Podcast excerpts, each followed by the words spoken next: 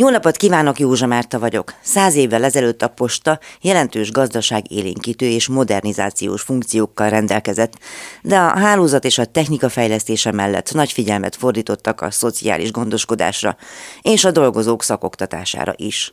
Támogatták az elszakított területekről menekült alkalmazottakat, a hadi özvegyeket, a hadijárvákat, betegbiztosító intézetet, kórházat, szanatóriumot állítottak föl, létrehozták a postás otthont, a Posta Jóléti Alapítvány bizottságot, és színes, mozgalmas, kulturális és egyesületi életre biztosítottak lehetőséget. Persze mindennek még maradtak hagyományai, de gondoljunk csak a máig is itt ott létező postás sportklubokra, üdülőkre, hasonlókra. De ne csak erre. Egy faluban délelőttönként jó szokás volt összegyűlni a postahivatal előtt. Várni a postát, közben elszaladni kenyérért, lottózni, megbeszélni a falu ügyeit, kihúzigálni egy-két szál gazt a hivatal előtti virágágyásból.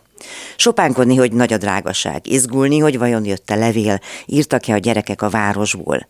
A legizgatottabb az volt, aki pénzutalványt várt, meg az, aki azért aggódott, hogyha sokat késik a járat, akkor odaig az ebéd.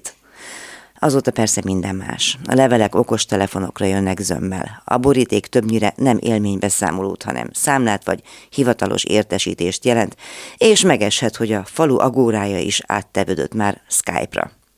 Kenyérért sem kell átszaladni a kisboltba, mert az már megszűnt. Ha nem szűnt meg, akkor is csak sörért meg téli fagyiért érdemes átugrani. Igen, ez szintén huszadik századi édesség a mai napig előfordul eldugott szatócsoknál.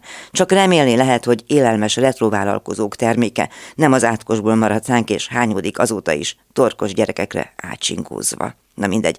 Amiről most meséltem, nem a posta hivatalos definíciója, hanem az nemzeti közszolgáltató, mindenkinek törvényes joga, hogy az ország bármelyik két települése között levelet, csomagokat, pénzt küldjön. Mondta Csáki György, a Magyar Posta korábbi elnöke itt a Klubrádióban. Válaszol arra a cinikus kormányzati mondatra, miszerint az a cél, hogy mindez minél kevesebbe kerüljön az államnak. Dicséretes gondolat, közismerten takarékos államunkban kár, hogy mint lassan minden, a posta gazdálkodása is tökéletesen átláthatatlan. Az viszont látható, hogy ami a hatalmat éppen nem érdekli, az nem lesz és kész. A kis települések lakói majd megoldják, hogy tudják. Elvégre azt is túlélték, hogy megszüntették, majd gyermekmegőrzőkké silányították az iskoláikat. Hogy műkörmös és hasonló szakmájú pályázók tegyék ugarrá az elpályázott földjeiket az ész és haszon nélkül osztogatott uniós földtámogatásokból bezsebelt busás haszonért. Hogy mondjuk a Magyar Falu programból csak azok kapnak pénzt, akik kellőképpen urambátyámos, és akkor még nagyon finom voltam, viszonyt ápolnak a helyi döjfösökkel, elvárt minőségű sarcot szivárogtatva vissza a NER feliratos bugyellárisokba.